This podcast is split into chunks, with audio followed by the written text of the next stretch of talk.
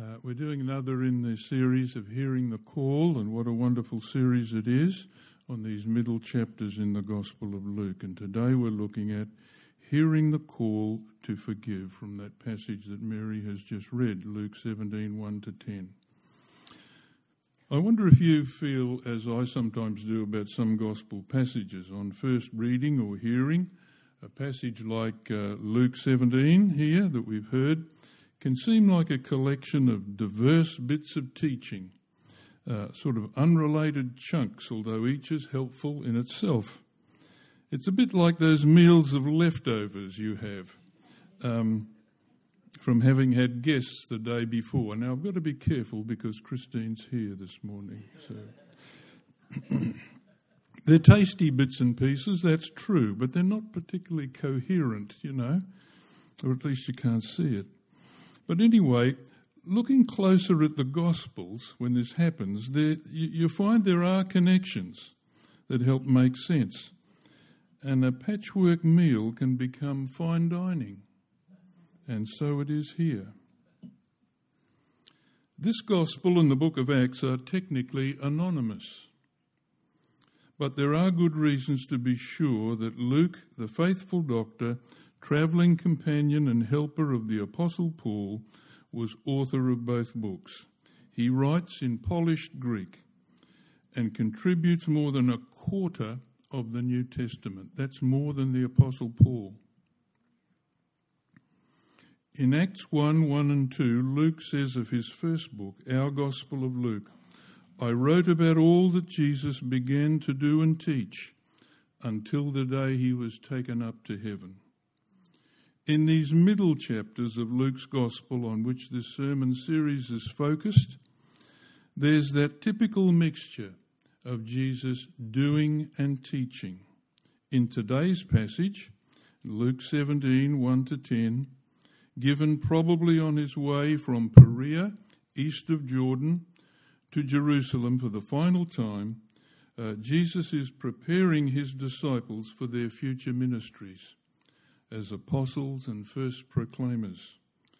And that's the key to the connecting threads in this section. Actually, several themes run through the four subsections of Luke 17 1 to 10. Tom Wright points to humility. Others notice faith. But there's another thread and it's the need for disciples to be alert and ready, and ready in four ways. Firstly, there's the need to be ready for stumbling blocks.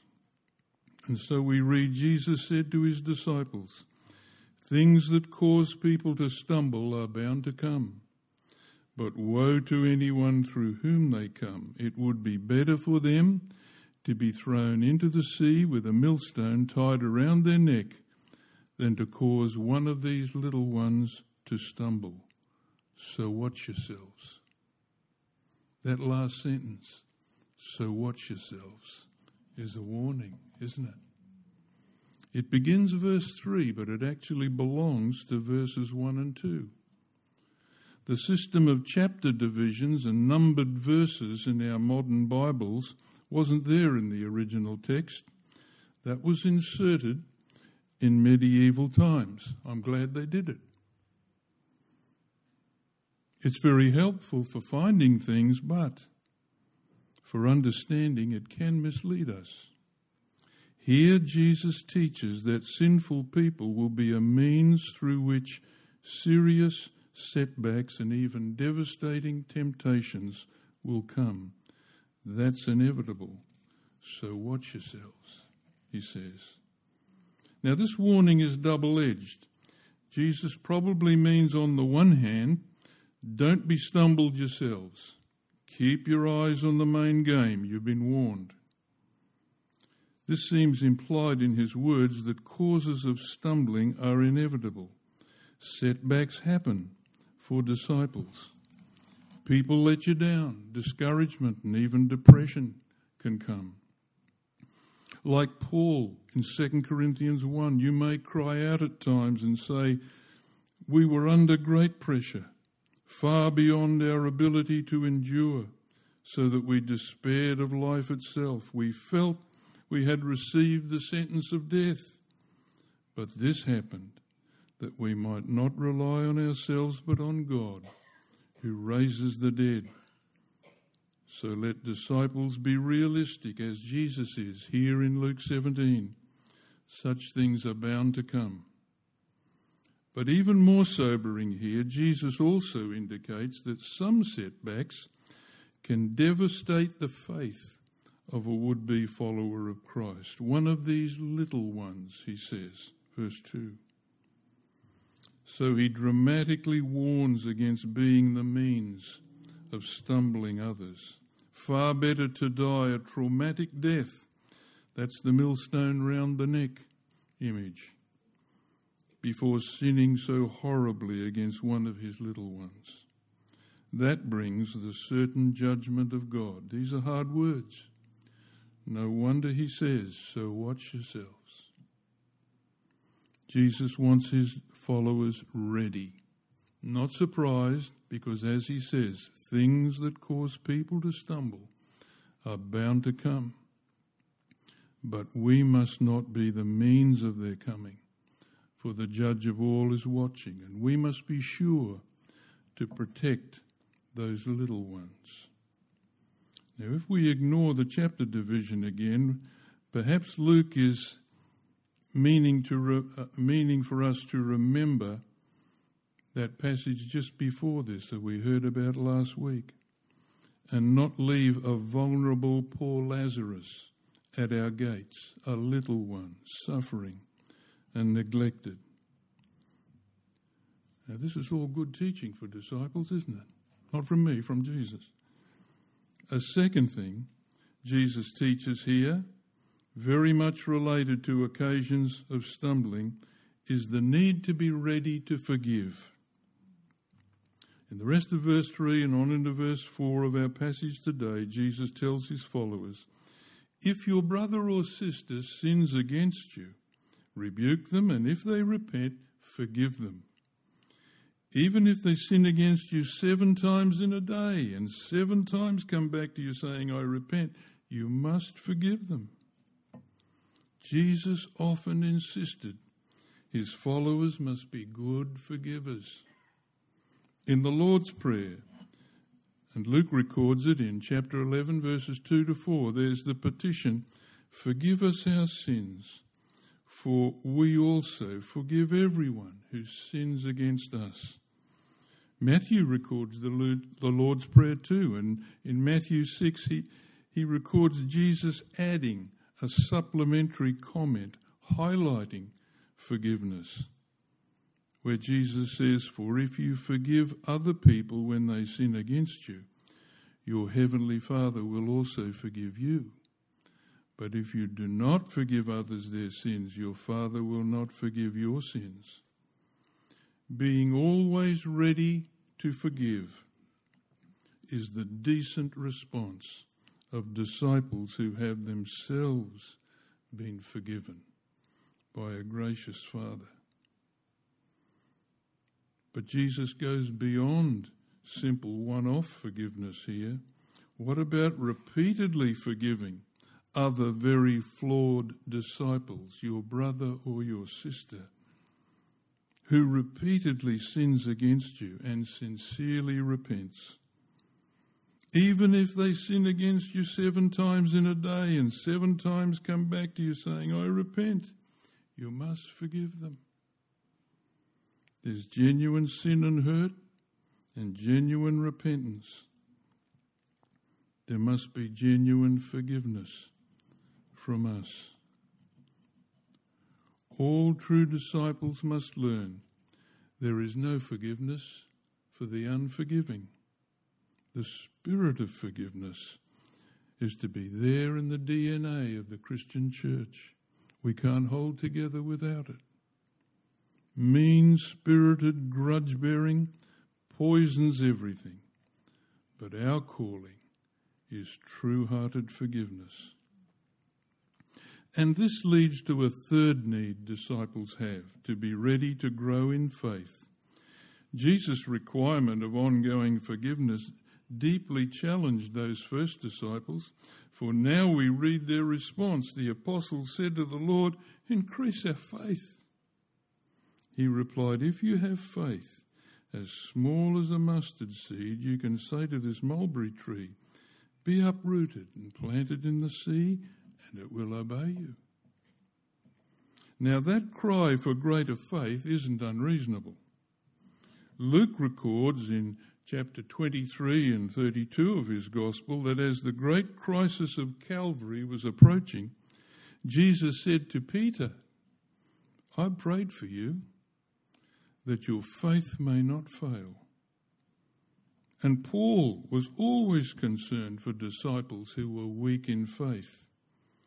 The Lord understands, of course, the need for greater or stronger or even more faith. He sometimes rebuked his followers for having little faith. But as often happens with Jesus, he answers a request seemingly out of left field. Isn't that annoying sometimes? You don't know where he's coming from.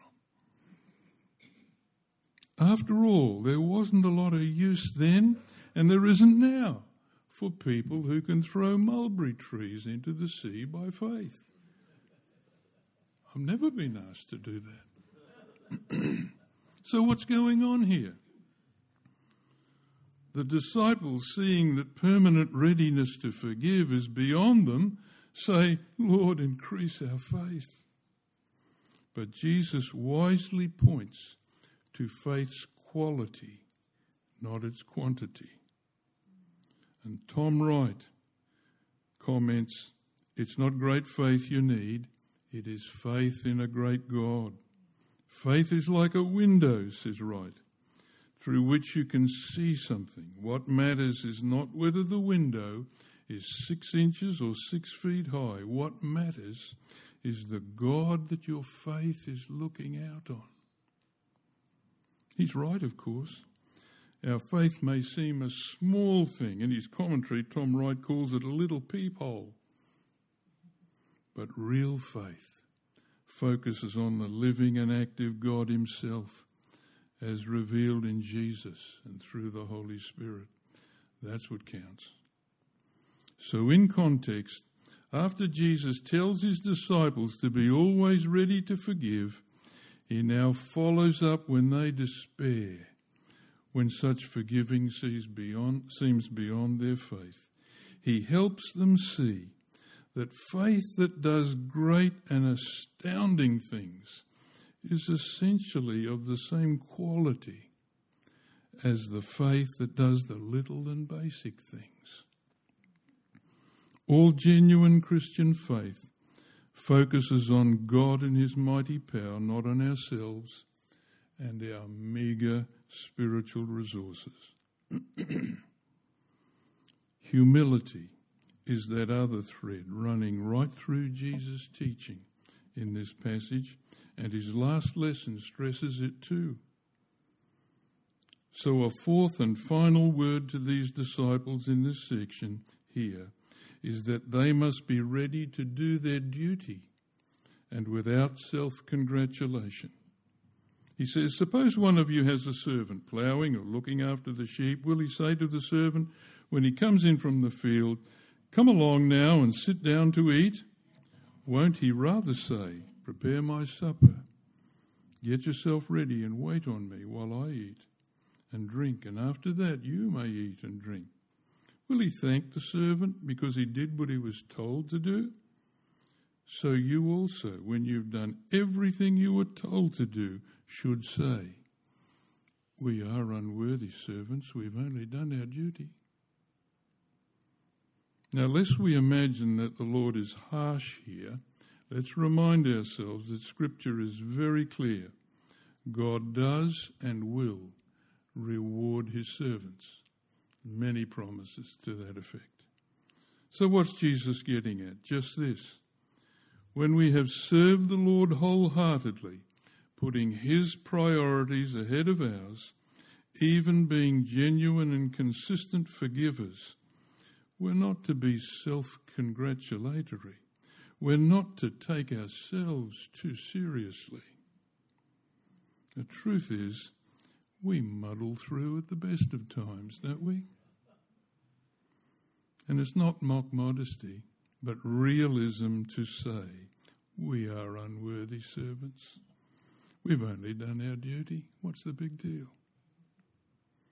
So let's be grateful to God for his help if we are becoming better disciples. But even then, let's remember what Paul said to the Corinthians What do you have that you did not receive?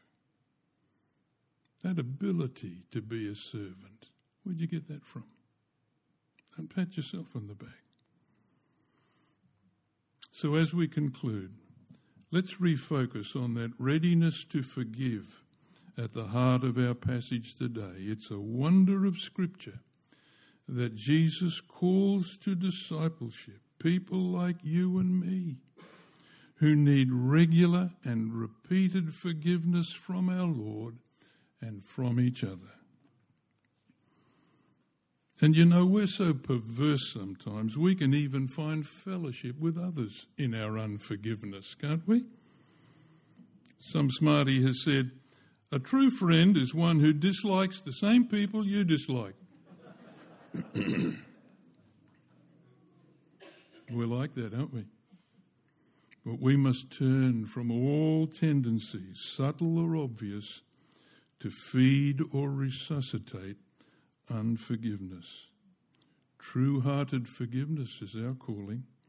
Seven times a day, said Jesus, you must forgive them.